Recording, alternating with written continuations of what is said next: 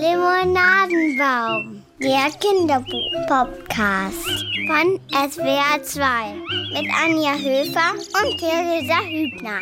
Hallo, liebe Kinderbuchfans, hier ist der Limonadenbaum, der Podcast für alle Eltern und Onkel und Tanten und Paten und einfach alle, die Kinderbücher genauso lieben wie wir. Wir, das sind Theresa Hübner, das bin ich und zugeschaltet ist Anja Höfer. Hallo Anja, schön dich zu sehen. Hallo Theresa, ich find's auch schön. Vor vielen, vielen Wochen schon, das war in einer unserer ersten Folgen, da haben wir hier im Limonadenbaum so einen Rechercheauftrag angenommen von Silke, Kita-Mitarbeiterin in der Fröbel-Kita in Köln und dort die, ähm, die Büchertante, sagt man. Also eigentlich ist es ein nettes Wort. Auf jeden Fall ist Silke super lesebegeistert, aber auf der Suche nach einer ganz bestimmten Art Buch. Genau, Silke sucht Kinderbücher, die möglichst ja, vielfältig und divers sind, wie es heute heißt, ähm, in denen genau das aber nicht im Mittelpunkt steht, ähm, sondern das eher so beiläufig in die Geschichte integriert wird. Also zum Beispiel Bücher, in denen Kinder unterschiedliche Hautfarben haben oder vielleicht ein Handicap, aber das nicht thematisiert wird, sondern es einfach nur so in der Geschichte irgendwie gezeigt wird. Solche Bücher, meinte Silke, ne? Ja, deswegen ist das heute unser Thema groß und komplex, Diversität. Und ähm wir, wir weichen heute so ein bisschen von unserem klassischen Konzept ab, dass jede der anderen ein Buch vorstellt, äh, sondern wir starten heute mal mit einem Interview und da geht es um das Kimi-Siegel. Das Kimi-Siegel ist nämlich das einzige Gütesiegel für Kinderbücher, die in Sachen Vielfalt eben besonders gelungen sind. Und ich habe mit einer der Kimi-Gründerinnen gesprochen, weil ich dachte, dieses Thema Vielfalt, Diversität. Das ist so breit und es gibt so viele tolle und auch schlechte Bücher dazu. Warum nicht erstmal über das Kimi-Siegel sprechen, damit dann, wer uns zuhört, gegebenenfalls sich da mal umschauen kann und sich da vielleicht noch weitere Anregungen und Buchtipps holen kann, habe ich mir so gedacht. Ähm, dann kommt heute noch die Kinderkritik ja. von Emma fünf Jahre alt. Die hat auch ein Pappbilderbuch zu dem Thema, was wirklich gut passt. Ich kenne das auch, habe es auch zu Hause. Ich bin wie du, ich bin anders als du. Ja, das haben wir auch zu Hause. Und ich stelle dann noch eins vor, das heißt Theo liebt es bunt. Ein wahnsinnig süßes Buch, das handelt von einem modebewussten Wiesel. und und äh, du, Theresa, du hast gesagt, äh, du hast noch eine Überraschung dabei und es soll um eine Art von Büchern gehen, die wir in unserem Podcast noch gar nicht drin hatten. Da bin ich echt gespannt, was das ist. Kannst du auch gespannt sein? Ich sage da auch nicht viel mehr zu. Es wird eine kleine Überraschung geben. Ich wiederum bin gespannt auf das Interview, das du geführt hast, Anja. Es gibt nämlich ein zweites Interview. Du hast mir nämlich wiederum gewhatsappt äh, den Link zu einem Fernsehbeitrag, den ich sehr spannend fand. Und da stand Kinderbuch von geflüchteten Kindern vom Blumen zaubern und Drachen besiegen. Das ist der Titel. Und ähm, das wird auch gleich eine Rolle spielen in unserem kleinen feinen Kinderbuch-Podcast. Und damit kommen wir zum ersten Interview mit Sandra Niebuhr-Siebert. Limonadenbaum. Gespräch. Und die, ja, die kanntest du ja schon, ne? Lustigerweise. Die ist verknüpft mit unserer Premiere, ist die verknüpft, ne? Mit unserer Kinderbuch-Podcast-Premiere. Richtig. Also sie gehört eigentlich schon fast hier zum Limonadenbaum dazu. Äh, Sandra Niebuhr-Siebert ist die Autorin von Mina entdeckt eine neue Welt, dem allerersten Buch, was ich hier bei uns im Limonadenbaum vorgestellt habe. Und es war auch witzig, als ich sie angerufen habe und gesagt habe, ach, wir kennen uns doch aber. So, ja, sie schon wieder. Also das ist, äh, ja, es ist schon, wir kennen uns schon ganz gut. Und ähm, Sandra Nibur-Siebert ist extrem engagiert, wenn es um Vielfalt in Kinderbüchern geht und hat zusammen mit anderen das Kimi-Siegel ins Leben gerufen. Das ist ein Gütesiegel, gibt es noch nicht so lange, so ein bisschen über zwei Jahre, vielleicht sind es auch schon drei. Und dieses Kimi-Siegel zeichnet jedes Jahr eben Bücher aus, die die vielfältige Gesellschaft so abbilden, so kurz gefasst. Die haben, man kann es auf der Homepage ganz schön nachlesen, die haben wirklich auch Kriterien, das ist alles nachvollziehbar, warum ein Buch sozusagen prämiert wird und warum nicht. Es ist eine tolle Homepage übrigens auch so. Und ähm, Sandra Nibur-Siebert hat mir erzählt, dass sie zwar schon merkt, dass der Markt für Kinderbücher diverser wird. Das sieht man wohl auch an den Buchbewerbungen für das Siegel. Ähm, zum Beispiel, ich habe mal eine Zahl aufgeschrieben. Genau, sie hat gesagt, im ersten Jahr 2018, als sie zum ersten Mal das Kimi-Siegel für besonders wertvolle Kinderbücher äh, verteilt hat, da wurden gerade mal 60 Bücher geschickt. Und 2020 370. Wow. Die Verlage scheinen auch schon was kapiert zu haben. So.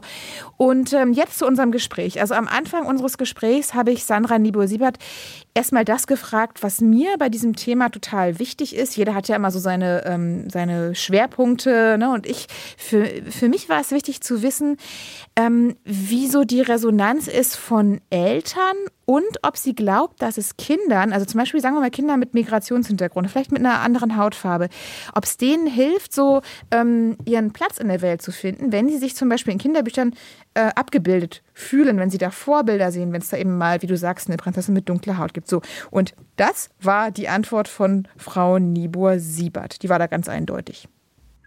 Definitiv. Wir haben ähm, viele, viele ähm, Formen an, an Rückmeldung immer wieder, dass ähm, Eltern begeistert sind, wenn sie vor der Situation stehen, dass ähm, ihr Junge einen Rock anziehen will und es gibt aber nicht ein einziges Buch dazu, um zu verarbeiten, dass sie eben dafür in Kitas gehänselt werden oder dass ähm, ja, People of Color für ihre Kinder Prinzessinnenbücher suchen, äh, wo die Prinzessin eben mal schwarz ist und nicht weiß oder wo ähm, ein Kind mit Behinderung nicht nur die, die Nebenrolle besetzt, sondern ähm, auch der Held ist oder sein darf und sein möchte oder wo alleinerziehende Mütter eben auch Kinderbücher suchen, wo Alleinerziehende dann eben die Familie äh, großziehen oder Gender queer oder sonst was für Familienkonstellationen vorkommen, damit es zu einer Normalität wird und ich als das, was ich bin, eben sein darf. Und damit kann man davon ausgehen, dass es den Kindern durchaus hilft. Ja, Anja, und also zum Beispiel habe ich dran gedacht, wir haben zu Hause so ein, das nennt sich personalisiertes Kinderbuch. Das haben wir geschenkt bekommen von, Toni, von Tonios Oma zu Weihnachten. Das ist dann Tonio auf dem Bauernhof und die kleine, der kleine Junge da, der sieht auch ein bisschen aus wie mein Sohn. Das kann man alles sich so einstellen, hat man so sein Wunschbuch. Tolle Sache.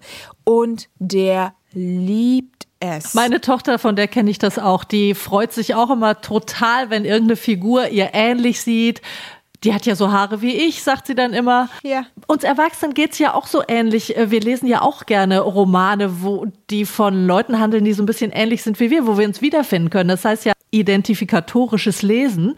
Ja. Und ich glaube, so geht es den Kindern auch. Die, die fühlen sich auch gerne abgeholt in dem Buch und äh, suchen einfach nach Ähnlichkeiten zwischen sich und den Figuren. Und klar ist das für Kinder aus anderen Herkunftsländern und mit anderen Hautfarben total enttäuschend, wenn die immer nur blonde, blonde deutsche Durchschnittsfamilie im, im Kinderbuch finden. Ganz blöd. Ja, ne? Anja, und also, aber jetzt natürlich die Frage, wie macht man es denn am besten? Nachdem ich mich eine Weile mit dem Thema beschäftigt habe, dachte ich irgendwann, gut, okay, alles klar jetzt machst du mal alles richtig und sortierst, gehst mal zum Bücherregal von deinem Sohn und sortierst mal alle Bücher aus, die so komische Klischees bedienen, so alte Rollenverteilung oder eben nur blonde Superhelden, wie du sagst. Und dann fiel mir ein Buch in die Hände. Kennst du Conny? Conny oh, ist krank? Klar kenne ich Conny. Ich glaube, jeder kennt Conny. Äh, Bücher haben wir nicht, aber wir kennen es ähm, als, als Zeichentrickserie, als, als Animation. Und ja, Conny ist speziell. Also ich glaube, ich kenne viele Eltern, ja, die Conny, die nicht so Conny begeistert sind wie ihre Kinder. Also angeblich soll Conny ja Fortschritte gemacht haben, habe ich gehört, aber auf jeden Fall gibt es auf jeden Fall noch so ein paar Conny-Bücher, wo wirklich auch noch so Rollenklischees bedient werden. Ne? Und in dieser einen Folge ist dann halt Conny krank und der, die Mutter ist aber nicht da. Angeblich ist sie arbeiten auf einem Ärztekongress, aber okay. Und äh, der Papa muss jetzt ran, kriegt es aber natürlich nicht hin und dann muss er mit Oma telefonieren und weiß nicht, wie man Wadenwickel macht und dann muss Oma eine Hühnersuppe kochen für die arme Conny und so. Und ich habe gedacht, oh, so ein Quatsch, ja. Also die modernen Väter, die ich kenne, äh, wenn das Kind krank ist, die wissen genau, was sie tun können. Und ein Wadenwickel ist jetzt nun wirklich auch kein Raketenwerk, äh, äh keine Raketentechnik für die. Ne? Also, um es kurz zu machen, meine Frage an Sandra Niebuhr-Siebert war, machen solche Bücher sie wütend und sollten wir die alle aussortieren? So, und das war ihre Antwort. Nein, ich mag Stereotypen. Sie ordnen meine Welt und halten mich äh, quasi in meinem Chaos am Leben. Und ähm, was wichtig ist, dass ich erkenne, dass es meine Vorurteile, Urteile sind, meine Stereotypen, die eben nicht die Vielfalt der Welt erfassen. Es kann ähm, eben alles immer auch ganz anders sein. Und entscheidend finde ich hier, dass, ähm, dass ich mich darüber nicht erhebe, nicht überheblich werde, nicht glaube, dass ich es besser wüsste, sondern sehe, dass es solche Väter durchaus gibt, genauso wie es ganz viele Väter gibt, die eben ganz anders sind und die durchaus äh, Hühnersuppe kochen können. Habe ich Sie also richtig verstanden? Sie plädieren nicht dafür, dass wir alle ähm, ähm, altbackenen Conny-Bücher aus den Regalen verbannen, sondern dass wir sagen, neben das Conny-Buch mit dem Trottelvater stellen wir vielleicht noch ein Conny-Buch, wo, ähm, äh, wo, wo eine Frau zum Mond fliegt. Das in der Tat halte ich für Vielfalt. Dann habe ich natürlich zum Schluss Sandra Niebuhr-Siebert auch noch nach konkreten Buchtipps gefragt, die wir dann auch alle schön an die Silke weiterreichen können oder an unsere Zuhörerinnen und Zuhörer da draußen. Die können sich jetzt auch mal ein paar Notizen machen.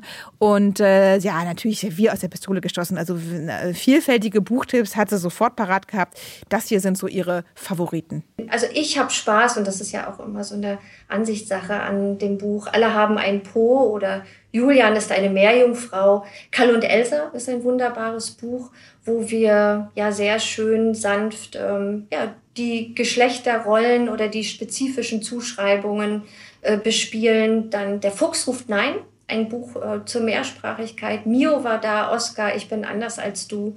Ja, also ein paar habe ich Ihnen jetzt genannt. Es gibt noch so viel mehr.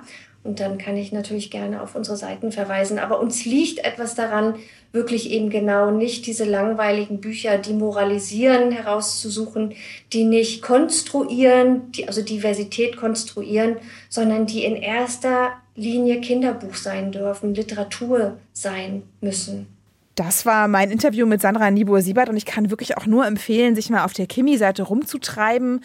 Die sind jetzt gerade fleißig am Bücherlesen und prämieren für das, also für, von 2020 die Bücher und die werden dann, glaube ich, im, im Sommer dieses Jahres höchstwahrscheinlich dann digital ähm, ähm, sozusagen bekommen sie dann das Kimi-Siegel verliehen. Ja. Und gute Tipps, die wir alle zu Silke rüber schicken können. Also wenn da nichts dabei ist, Silke, muss ich wirklich sagen.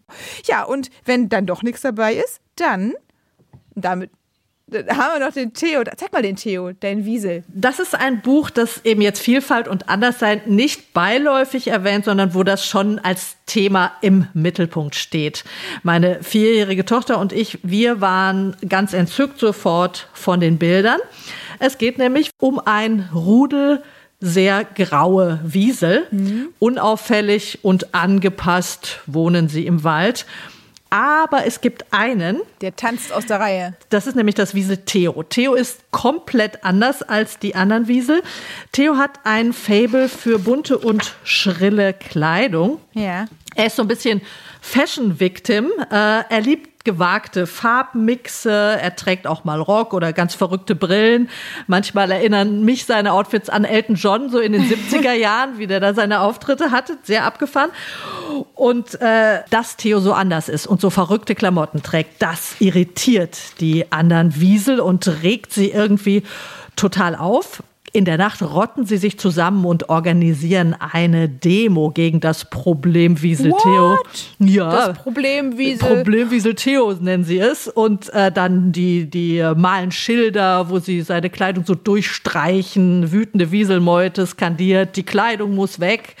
Ähm, Theo ist völlig geschockt, rennt nach Hause in die Arme seines Papas und weint sich erstmal bei ihm aus. Und der Vater steht ganz hinter ihm und sagt, lass dir doch von diesen blöden Miesmachern den Spaß nicht verderben. Du bist perfekt, so wie du bist. Ah, cooler Papa. Ja, sehr guter Papa. Also und nicht ein auf hier ein Junge trägt aber auch nicht rosa, sondern Überhaupt nicht. Nein, das kommt nicht. Gut. Papa steht voll hinter ihm und seinen Klamotten.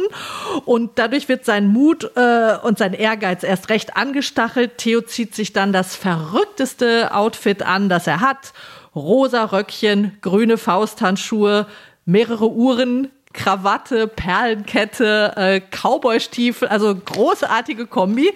Ähm, was die anderen Wiesel dann aber erst recht maximal provoziert. Und die fahren alle schon ihre Krallen aus. Und genau in dem Moment kommt plötzlich in einem Auto herbeigefahren eine Truppe sehr bunt gekleideter Hermeline von irgendwoher. Und das ist die Cool Gang. Die sind viel cooler als die viel Grauen. cooler. Und äh, genau. Und, und, und die sehen Theo und die anderen und meinen dann nur, was macht denn so ein schickes, flottes Wiesel bei solchen Langweilern hier? Und, äh, und die sagen, komm doch mit, komm mit uns, zieh mit uns weiter. Und sein Vater ermuntert ihn dann unter Tränen, der Junge muss eh raus in die Welt, muss die Welt kennenlernen. Er soll doch mit den Hermelinen mitfahren Oh und so. Und dann Jetzt sagt weiß ich nicht, ob ich das noch Theo sagt, vorlesen möchte. Ja, ist ab vier. Okay, ich wollte schon sagen. wenn, weißt du, wenn sie so langsam flügge wären, kann man das. Ja, also, ähm, und äh, dann Theo der bunte Vogel ist weg. Und plötzlich wird das Leben im Wieselwald schrecklich grau und eintönig. Und die Wiesel bereuen plötzlich, dass sie ihren Theo so weggeschickt haben, der so viel Farbe in ihr Leben gebracht hat. Und dann gehen sie tatsächlich zu seinem Vater, um sich zu entschuldigen. Und was macht der? Der drückt jedem Wiesel ein verrücktes Stück aus Theos toller Garderobe in die Hand. Und alle ziehen sich was an und sie da, der Wieseltrupp ist plötzlich quietschbunt und fröhlich. Und die Moral von der Geschichte am Ende, was steht da? Ich schlag mal auf. Es ist weder falsch noch furchterregend, wenn jemand anders ist. Im Gegenteil, es macht das Leben schöner, lustiger und spannender. Und so lernten sie nicht nur die Wiesel Theos Kleider zu lieben, sondern auch, dass jeder so sein darf, wie er ist. Ja, sehr schöne Botschaft. Ich habe das Buch oft schon mit meiner Tochter gelesen und die versteht das jedes Mal nicht und fragt mich bis zu 30 Mal, warum mögen die denn den Theo nicht? Weil sie findet den ja so schön. Das ist ja wirklich das schönste Wiesel. Er ist so bunt und hat immer so lustige Sachen an. Und es geht ihr nicht in den Kopf rein, warum sie den so blöd finden. Sie, sie versteht es nicht. Sie findet super. Sie findet total super. Und was mir auch an dem Buch echt gut gefallen hat und auch total gegen das Rollenklischee, das tröstende und fürsorgliche Elternteil ist mal nicht die Mama, sondern der Vater. Halleluja. Und, und sie liegen sich ja auch noch weinend in den Armen, Papa und Sohn. Also das finde ich doch auch schön, ja, dass das mal auf der männlichen Seite irgendwie erzählt wird und nicht nur bei den Muttis irgendwie. Ähm, also ich glaube zum Beispiel, dass es im Kindergarten manchmal richtig hart sein kann, wenn du wirklich als Junge mit einem Rock ankommst. Absolut, ja. Ähm, viele, also auch mit, deine Tochter ist, ist, ist sau cool, aber ich glaube, mit fünf sind manche auch schon, ähm, sind die schon ganz schön fies. Äh, du ziehst einen Rock an, das darfst du nicht, weil die, weil die das irgendwie mal irgendwo gehört haben. Und ich glaube, dass es für Jungs, also für Mädels eine Hose anzuziehen ist ja überhaupt gar kein Problem, ne? Aber äh, für Jungs ist das echt noch eine, eine große Nummer. Das, äh, da kann man auch machen, was man will. Dieses Jungs- und Mädchen-Ding, diese Aufteilung, die passiert einfach irgendwann. Ja. Und da werden diese komischen Gruppen gebildet. Das ist Ja. wie in den Spielzeugabteilungen. Äh, Du musst nur Richtung Blau gehen, da sind die Jungs und Richtung Rosa-Pink, da sind die Mädels, ja. Es- Es gibt diese total festgefahrenen Sachen einfach. Ja. Absolut. Und ich meine, ich ganz ehrlich sagen, als ich schwanger war, weiß ich noch genau, wie ich irgendwie dachte, ach, das ist doch überhaupt gar kein Problem. Alles, was du machen musst, ist, du kaufst deinem Sohn eben neben dem, dem Bagger, kaufst du dem auch eine Puppe. So, dein Problem gelöst. Also so jetzt die Kurzform. Aber ich habe gedacht, so funktioniert das mit der Diversität, ja? So, ähm, wie man halt so ist, wenn man das, wenn man den, den, den Kleinen noch nicht hat. Und dann kam der auf der Welt, die Puppe, auf die Welt, die Puppe, ich weiß gar nicht, wo diese Puppe ist. Diese Puppe hat auf jeden Fall sehr schnell dran glauben müssen. Ich glaube, sie wurde zwischenzeitlich in den Bagger gestopft. Auf jeden Fall ist es so, dass ich schon auch gemerkt habe, ähm, dass es so einfach eben auch nicht ist, ne? Und ähm, dass man da irgendwie so versuchen muss, seinen eigenen Weg auch zu gehen. Man kann ja auch nicht den Mädels alle Glitzereinhörner verbieten. Auf keinen Fall. Und denken, denen was Gutes zu tun. Nee, man muss da einen guten Mittelweg finden, geht gar nicht anders. Ne? Okay, zurück zu Theo. Ich sag noch mal kurz, also ich finde, das ist ein ganz tolles Plädoyer für Toleranz und Vielfalt in Bilderbuchform für Kinder ab vier. Theo liebt es bunt von Samuel Langley Swain und mit Illustration von Ryan Sonderecker. Knesebeck Verlag. So, Theresa, jetzt bist du mir noch deine Überraschung schuldig. Ja, ich bin sehr gespannt, was du jetzt aus dem Hut ziehst. Überraschung. Ich habe ja gesagt, eine Buchform, die wir noch nicht hatten, also eine Art von Buch. In Sachen Vielfalt habe ich etwas, das, und da möchte ich behaupten, Achtung, Verallgemeinerung, diese Dinger liebt jedes Kind. Stickerbücher. Hurra, Stickerbücher. Liebt mein Kind auch über alles und stickert alles voll. Sie sind, glaube ich, ähm, sozusagen umwelttechnisch nicht das Allerfeinste vom Ei, aber ähm, darüber reden wir ja heute nicht. Wir reden ja heute über Vielfalt. Dieses hier ist im Asborn Verlag erschienen. Es heißt Mein Anziehstickerbuch Mutige Berufe. Und das ist so aufgebaut, wie alle Stickerbücher aufgebaut sind. Du kennst sie ja, Anja, ne? Wir kennen Stickerbücher in- und auswendig und wir lieben es. wir kennen aber meistens so, wir sind so bei Einhörner, Elfen so sehr einseitig. Ich finde es toll. Also mutige Berufe klingt total gut. Mal was anderes, auf jeden Fall. Ich finde es auch schön, dass du sagst, wir lieben sie. Ich wette nämlich, okay, deine Tochter liebt sie, aber lieben wir sie nicht auch als Eltern ein bisschen, weil sie die Kinder so wunderbar beschäftigen? Großartig auf Zugfahrten. Ach, genau, herrlich. Die Rettung auf Zugfahrten. Mama, langweilig. Okay, also, ähm, genau, also dann würde ich, glaube ich, interessieren. Du kannst die Einhörner, kannst du mal zur Seite legen und äh, kannst deiner Tochter mal sagen, jetzt kommen ja. zum Beispiel in den mutigen Berufen Bergretter. Ähm, Prinzip ist klar. Äh, es gibt in allen Stickerbüchern die Hälfte des Buches, die Hälfte der Seiten ist quasi ohne Sticker und da sind nur so Ausschnitte, vorgedruckte Ausschnitte, auf denen man schon auch ein paar Menschen und Szenen sieht. Zum Beispiel jetzt hier gibt es die Bergretter, es gibt Rettungsschwimmer, es gibt Polarforscher, es gibt Hafer. Geheimagenten, immer in der Mehrzahl. Es gibt Polizeitaucher, Seenotretter und so weiter. Und hinten, dem zweiten Teil des Buches, dann die passenden Sticker dazu. Also wenn wir jetzt bei den Bergrettern sind, dann ist hier so eine tolle Bergretter-Ausrüstung mit Skiern und Handschuhen und einer dicken Jacke und allerlei so Gimmicks, die ich überhaupt nicht kenne oder verstehe, aber die mein Sohn auf jeden Fall toll findet. Und die kann man dann einfach dann auskle aufkleben.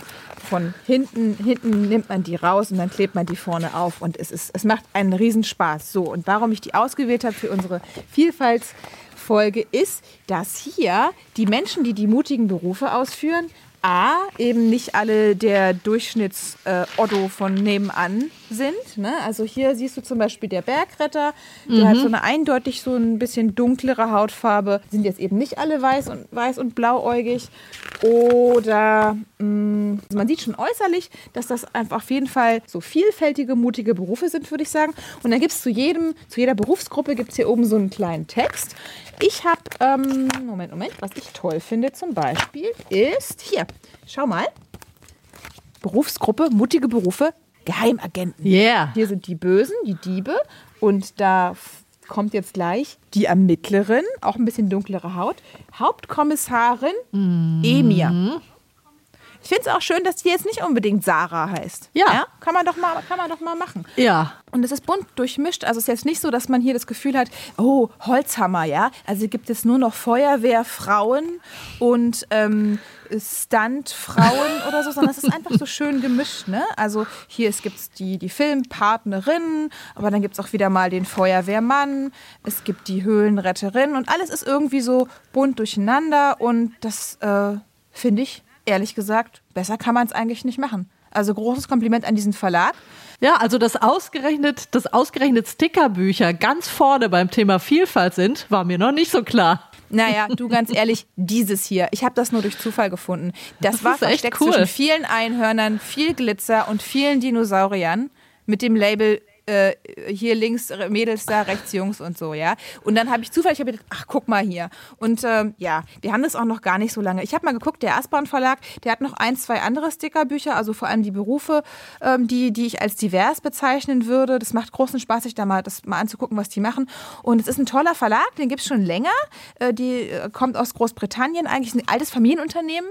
Mittlerweile P Peter Asborn ist über 80, kann man auf der Homepage lesen und führt das Unternehmen immer noch, jetzt mit seiner Tochter. Und die haben sich auch, das ist so deren Philosophie auch, dass die sagen, wir gucken, wir, wir gucken auf die, die Entwicklung und gehen dann mit der Entwicklung. Also das heißt, wir achten darauf, dass wir halt auch eine Vielfalt abbilden und ethische Standards und so weiter haben. Ja, also mein Anti-Stickerbuch Mutige Berufe, erschienen im Asborn Verlag. Es kostet 6,95 Euro, also auch ähm, nicht teuer. Und da kann man sehr lange sehr viel Spaß haben.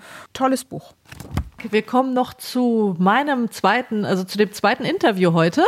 Was in Deutschland noch ziemlich fehlt, das sind sogenannte Own Voices Bücher, also Bücher, die die eigene Stimme zum Hören ah. bringen, eigene Erfahrungen. Mhm. Ja? von Leuten, genau. Die, über die wir reden, kommen jetzt mal selber zu Wort, wie sie das, wie sie das Ganze sehen. Genau, also das ist ja jetzt so eine, so eine Art von Literatur, die kommt in der Belletristik immer stärker zum Zuge und ich glaube auch bei Kinderbüchern äh, könnte das jetzt passieren. In Mainz hatte nämlich ein junger Pädagoge eine ganz tolle Idee, der heißt Pascal Pfeiffer und der arbeitet als Hausaufgabenbetreuer in der Mainzer Geflüchtetenunterkunft, die heißt Zwerchallee. Und er leitet da auch einen Deutschkurs für einige Kinder. Die kommen aus allen möglichen Ländern, Syrien, Afghanistan, Iran, glaube ich, Somalia und dem Kosovo. Und die haben also ganz unterschiedliche Hintergründe. Und er hat mit sechs Kindern aus seinem Deutschkurs, hat er jetzt ein Kinderbuch veröffentlicht, letzten Dezember gerade. Und die Kinder haben die Geschichten tatsächlich selbst geschrieben. Und das Buch heißt Vom Blumen zaubern und Drachen besiegen und ist, wie gesagt, im Dezember erschienen. Mich hat das Projekt, ich habe darüber gesehen, einen kurzen Fernsehbeitrag gesehen, dann hat mich das sehr interessiert. Den du mir geschickt hast, wo ich auch dachte, genau, Mensch, super Sache. Ja. ja und gleich zum Telefon gegriffen und den äh, Pascal Pfeiffer angerufen. Und ähm, der hat mir dann so ein bisschen Hintergründe erzählt und auch was so der Ausgangspunkt war für das Projekt. Ähm, und sein Ziel war, dass die Kinder, die ja alle mit unterschiedlichen Sprachen kamen, so einen etwas anderen und kreativen, spielerischen Zugang zur neuen Sprache, zum Deutschen finden. Das hat er gesagt. Als Impuls habe ich dann meistens drei random Gegenstände einfach von zu Hause mitgebracht. In der ersten Sitzung, in der ich das gemacht habe, war es eine Banane, ein Stoffbär und eine Zahnbürste, die die Kinder dann in einer Geschichte irgendwie einbauen sollten. Wie die das aber gemacht haben, wie die die Gegenstände in Zusammenhang gebracht haben und so, das war den Kindern und deren Fantasie einfach selbst überlassen. Das heißt, jeder hat so sein eigenes Ding gemacht und jedes der Kinder konnte sich einfach mit dem eigenen Wortschatz, dem eigenen Wissensstand und der eigenen Kreativität da austoben. Das sagt äh, Pascal Pfeiffer, der Initiator des Mainzer Buchprojekts vom Blumenzaubern und Drachen besiegen. Und ähm, das ist auch ein wichtiger Beitrag zur Vielfalt in Kinderbüchern, meint er. Zum einen war es eben eine super krasse Motivation, dass am Ende ein Buch draus werden könnte, dass die Kinder einfach viel, mit viel mehr Leichtigkeit an der Verbesserung der eigenen Texte gearbeitet haben und somit im Vorbeigehen auch Sachen zu lernen. Und zum anderen konnten die Kinder halt selbst ihren eigenen Beitrag dazu leisten, dass es mehr Kinderbücher geben sollte, in denen sich alle möglichen Kinder wiederfinden. Nicht nur unabhängig von Herkunft, sondern von Hautfarbe, Familienstatus der Eltern, Träumen, Hobbys und aller Individualität, die Kinder ebenso mitbringen. Die vorhandene Vielfalt der Kinder zeigt sich in dem Buch einfach mit einer Leichtigkeit und Selbstverständlichkeit, dass es eben ganz normal sein sollte. Ne? Und diese, diese Selbstverständlichkeit ergibt sich eben einfach daraus, dass die Kinder selbst diejenigen waren, die die Geschichten geschrieben haben. Also ja, ein Buch von Kindern für Kinder, das ganz selbstverständlich von der Vielfalt erzählt. Und das sagt Pascal Pfeiffer zu den Themen, die in dem Buch behandelt werden klar, hin und wieder merkst du schon, dass bestimmte Sachen verarbeitet werden. Und in bestimmten Geschichten siehst du, dass einfach die Kinder sich über Sachen Gedanken machen wie Reichtum, Armut, Freundschaft, Streit und äh, eine Geschichte geht über Obdachlosigkeit, solche Sachen. Ne? Klar, also wenn man die Kinder kennt, dann weiß man auch, woher das Ganze kommt. Und manchmal sind es aber auch einfach Geschichten, in denen sie selbst irgendwie die, die Hauptrolle spielen. Sie erzählen von sich selbst. Die Shadir schreibt in einer Geschichte, dass sie mal Ärztin werden möchte. Und manchmal sind es auch einfach so Fantasiewelten, von denen sie erzählen, ne? mit Zauberern, Monstern oder sprechenden Bananen, Aliens. So, also es ist ganz breit gefächert. Und dann hat Pascal Pfeiffer auch erzählt, ähm, wie sich durch dieses Buchprojekt das Verhältnis der Kinder zu Büchern generell, zu Sprache auch und Lesen verändert hat. Äh, die waren natürlich stolz wie Oscar, als ihr erstes Buch rauskam. Allein, dass das Medium Buch ein Jahr lang mega präsent für sie war und auch die anderen Kinder der Unterkunft irgendwie gemerkt haben, okay, die schreiben ein Buch, das ist ja interessant. Was hat es denn damit auf sich? Kann ich vielleicht auch mal sowas machen? Ich würde nicht nur sagen lesen, sondern das, das ganze Thema Sprache hat einfach einen höheren Stellenwert bekommen. Ja, und mit Sicherheit auch das Thema Buch. Ne? Also ein paar der Kinder haben erzählt, wie stolz sie das in der Schule präsentiert haben und haben sogar in der Klasse dann ihre eigenen Geschichten vorgelesen. Das ist natürlich dann ganz toll, wenn das solche Auswirkungen dann auch auf die Kinder hat. Ne? Also ein wirklich tolles Projekt aus Mainz, dem man nur viele Nachahmer wünschen kann. Ähm, das Buch heißt nochmal der Titel vom Blumen zaubern und Drachen besiegen, herausgegeben von Pascal Pfeiffer, erscheint im Papierfresserchens MTM Verlag, lustiger Name, und kostet 20,90 Euro. Wo kriegt man denn das Buch? Das kannst du überall bestellen. Das ist richtig über, über, jeden, über jeden Buchhandel zu beziehen. Absolut. Hat eine ESBN-Nummer, glaube ich, ja, kann man ganz normal ah. beziehen. Und es kommt auch, okay. er sagt, es kommt ein Erlös durchaus zustande, also aus den Einnahmen. Das verkauft sich sogar ziemlich gut. Und das fließt, oh. also es kommt alles den Kindern, Förderprojekten für, den, für die Kinder zugute. Ich glaube, das werde ich mir, das werde ich mir auch mal angucken. Beeindruckend auf jeden Fall. Und Anja, schönes Projekt, was du da aufgetan hast. Finde ich super. Gut, dann sind wir, apropos, aha, guck mal, apropos äh, die Kinder selber zu Wort kommen lassen. Limonadenbaum, Kinderkritikerin. Das ist die Emma. Sie hat ihr Lieblingsbuch mitgebracht zum Thema Vielfalt. Es heißt Ich bin anders als du, ich bin wie du. Es ist ein Wendebuch, deswegen hat es quasi zwei Titel. Von der einen Seite der Titel, von der anderen Seite der Titel. Und man kann es also von hinten und vorne lesen. Und ähm, ja, ich glaube, jetzt müssen wir auch mal die Emma zu Wort kommen lassen. Die kann das ganz gut erklären. Fünf Jahre ist sie alt und unsere Kinderkritikerin. Los geht's, Emma. Das erzählt die Geschichte auf einer Seite, wie es ist, wenn ich nicht wie du bin, und auf der anderen, ich bin wie du. Und es gibt so tolle Bilder da. Die Kinder sehen ganz unterschiedlich aus, weil sie andere Haarfarben haben. Aber das macht ja nichts, weil jeder mag seine Haare, wie sie sind. Manchmal haben sie blonde Haare, die können auch schwarze Haare haben, die können alle Farben haben. Manche haben Kleider an und manche haben T-Shirts an oder Pullis. Manche haben Turnschuhe an, manche sind auf einem Rollstuhl und manche nicht. Manche sind verletzt und manche auch ja, die einen so, die anderen so. Vielfalt halt. Das sagt Emma über das Bilderbuch Ich bin anders als du, ich bin wie du von Konstanze Kitzig, erschienen im Carlsen Verlag, empfohlen ab drei Jahre so ungefähr. Wir haben das auch und es ist wirklich toll, wie das Buch ähm, auch mit dem Schubladendenken von Erwachsenen spielt. Ähm, ja, statt auf ganz offensichtliche Unterschiede einzugehen, ist der Unterschied zwischen einem weißen und einem schwarzen Kind zum Beispiel, das, ja, wie du schon vorhin angedeutet hast, das eine mag Spaghetti und der andere aber Pizza. Aber das, das, das sind die Unterschiede, die die Kinder wahrnehmen, aber nicht, dass der eine krause schwarze Haare hat und der andere blonde glatte Haare oder so. Das, das ist lustig. Also von ja. diesen Unterschieden wird also der Fokus ganz anders gelegt. Und äh, Kinder sehen ganz andere Unterschiede als die Eltern. Das ist sehr lustig zu erfahren bei dem Buch, ja. Und ich finde die Autorin, die Konstanze Kitzing, die hat, der ist das wirklich sehr, sehr gut gelungen. Ich weiß nicht, ob du die Seite von der kennst. Auch da mal wieder äh, ein kleiner, eine kleine Cook-Empfehlung. Tolle Seite hat die. Ich habe heute, heute kurz bevor, der, bevor wir hier aufgezeichnet haben, habe ich ihren Newsletter abonniert. Die hat nämlich so einen äh, Inspirations-Newsletter oder so, weil die, die kann man sich anmelden. Dann verschickt die einem so Bastelmaterial und so schöne Ideen, was man mit seinem Kind machen kann.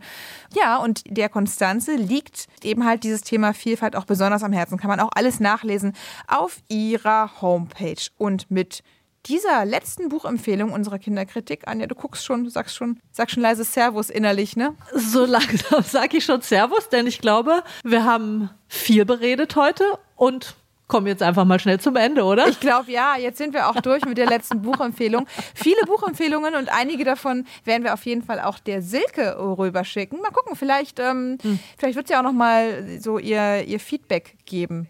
Also, dann war es das, meine Liebe. Ich glaube, ähm, das Thema Vielfalt wird uns an anderer Stelle auch noch mal begegnen. Das ist ja nichts, was man abhakt und dann, okay, bin wer, dann wer, jetzt wissen wir alles. Es ist ja ein Lernprozess. Ich glaube, das wird uns auf jeden Fall nochmal hier im Podcast beschäftigen. Aber nächste Folge, da fliegen wir erstmal ins All. Da freue ich mich total drauf. Es geht ins Weltall. Gibt es auch wieder viel zu lernen. Und dann bleibt uns am Schluss dieser Limonadenbaum-Folge zum Thema Vielfalt und Diversität. Ach, schön bunt war es, Anja bleibt uns zu sagen, Kritik, Austausch, Lieblingskinderbücher, ähm, Kinderkritikerinnen und Kritiker, immer her damit. Alles bitte schicken an limonadenbaum.swr.de. Und ich sage, liebe Frau Höfer, es war mir ein Vergnügen. Danke, same, same. Mir auch. Bis zum nächsten Mal. Tschüss.